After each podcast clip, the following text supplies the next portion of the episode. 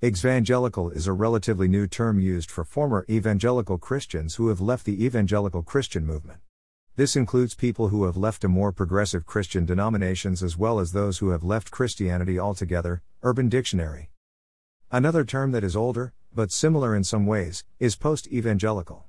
The term was coined by author Dave Tomlinson and is the title of his 1995 book, The Post Evangelical. Many in the emerging and emergent church movements have referenced the book and the term. Our series is focused on the newer term, exvangelical, and how it is impacting the 21st century church. In the last part of our series, we looked at religious deconstruction. We move now to religious deconversion. Religious deconversion. A short definition of religious deconversion is loss of one's faith in a religion, APA Dictionary of Psychology. Christians would see deconversion as loss of faith in Christ. If someone had truly converted to Christ, then deconversion would mean no longer believing in Christ. Religious deconversion differs from deconstruction in that the former believer no longer believes in the Christian God.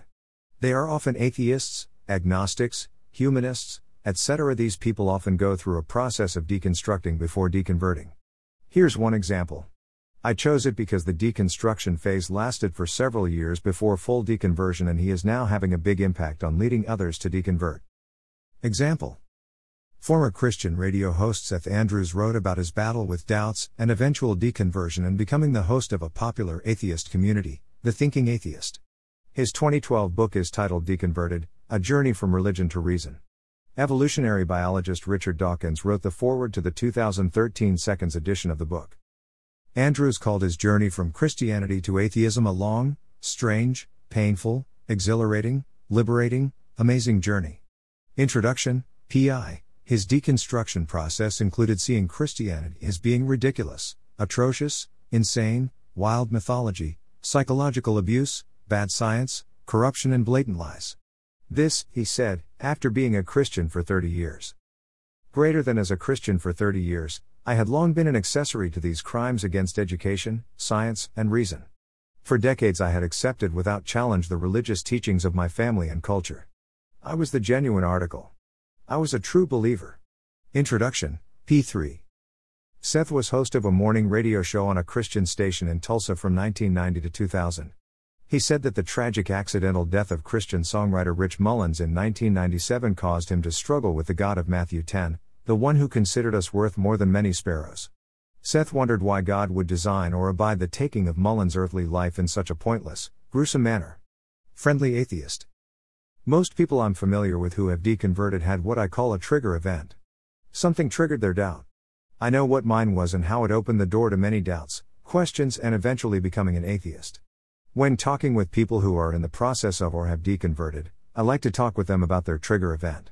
What started the doubts? Talking about the event or events that started doubt are often helpful in resolving the earliest doubts. The doubts that followed will also need to be discussed, but the trigger is important. Seth said another event that rattled his religious cage was 9 11. He said his faith went into a kind of muted, dormant phase, doubt was always there, but I focused on other things. Greater than it was a cop out, really.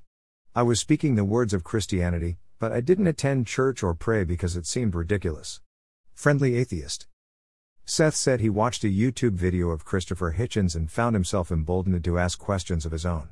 He said he read the Bible objectively and unfiltered for the first time in his life. Seth said the way Christian apologists responded to his questions actually propelled him toward and ultimately to apostasy. After reading what he said about how the apologists responded to him, I understand why his questions were not answered. Similar responses turned me off as an atheist radio talk show host and were not the answers that eventually led me to Christ. We apologists can learn some important insights to how to help people in the deconstruction phase of their religious lives by listening to them carefully and giving them thoughtful answers based on evidence. Pat answers without substance won't help. Seth also pointed to a 2010 radio interview he did with Dan Barker, a former evangelist and president of the Freedom from Religion Foundation, as another turning point in his life. Greater than when Dan said, If I wasn't a Christian, nobody is, I could totally relate. And now I'm free. I've made it a life mission to expose the flaws in the very teachings I once held so dear. Introduction, P3. I understand what Seth said. I had a similar zeal to fight back against the ignorance and stupidity, so I thought at the time, of Christianity. However, I realized later that I had never been a real Christian and never searched out the evidence for theism and Christianity. Seth's story should be a warning to all Christian parents, teachers, and apologists. His story is repeated every day. People of all ages, some of them sitting next to you at church, in your youth group, on your worship team, preaching from the pulpit, are struggling with doubt and silently going through deconstruction.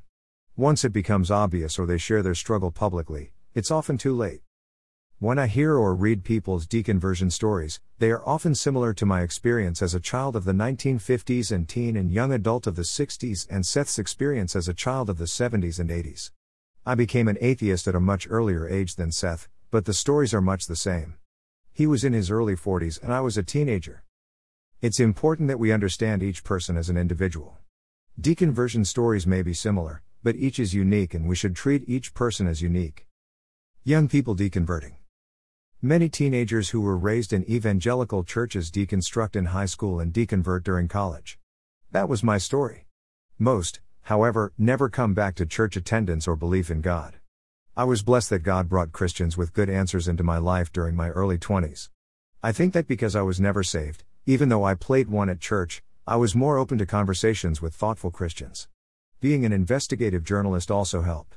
I looked at the evidence Christians gave me from the perspective of an investigator. I've been involved in working with young people in church settings for 50 years and have witnessed the process of young people deconstructing and deconverting. So many of them were just like me, raised in evangelical churches from childhood only to leave the church in mid to later teenage years. Someone has said that youth ministry is like herding cats. You get some into the room through one door, only to see others leaving through other doors. And if you think that the young people leaving the church were only the ones on the fringes of faith, look again. Many were leaders in their youth groups. Some went on to college and became heavily involved in campus ministries, only to develop doubts and walk away during or after college. We've written for many years about the problem of young people dropping out of church attendance or leaving the faith. Here are a couple you may want to read for some background. Hope for America's Youth. Hope for America's Youth Answers. Generational Deconversion. I'm an early baby boomer, born in the late 1940s. Most of my friends in the first church I attended after I was saved were about the same age. We loved Bible study and solid sermons about the truths in God's Word. Our assistant pastor was a professor of Greek at a local Christian college and taught Sunday night Bible studies from the Greek. That was a great introduction to God's Word. My first encounter with youth ministry in the 70s was with late baby boomers, sometimes called Generation Jones. They were born between 1955 and 1965 and several years younger than me. We were all concerned about social issues, Vietnam War, race relations, etc., and searched for answers together from God's Word, believing what God said to be the best source of truth on all matters related to faith and practice. We expressed our doubts and searched for answers to tough questions. I remember staying up late into the night with our youth and singles groups talking about everything important to them. We found answers to our questions and doubts in God's Word rightly divided. Our focus was on making disciples, something many churches don't do and haven't done for decades. You can read more about that here the church's biggest problems. Every generation differs in some ways from their parents' generation. Gen X, born between 1964 and 1980, were the children of baby boomers. Gen X was followed by the Xennials microgeneration, born between late 70s and early 80s. Millennials, Gen Y, were born between 1981 and 1996. Gen Z were born between 1997 and 2010, children of Gen Xers. You can read about them here, meet Generation Z. What we've learned from research, for example Barna, Lifeway, Gallup, is that the percentage of people who say they still believe in God and the Bible has become smaller with each generation. Church membership is one metric of how people view religion and their belief in God.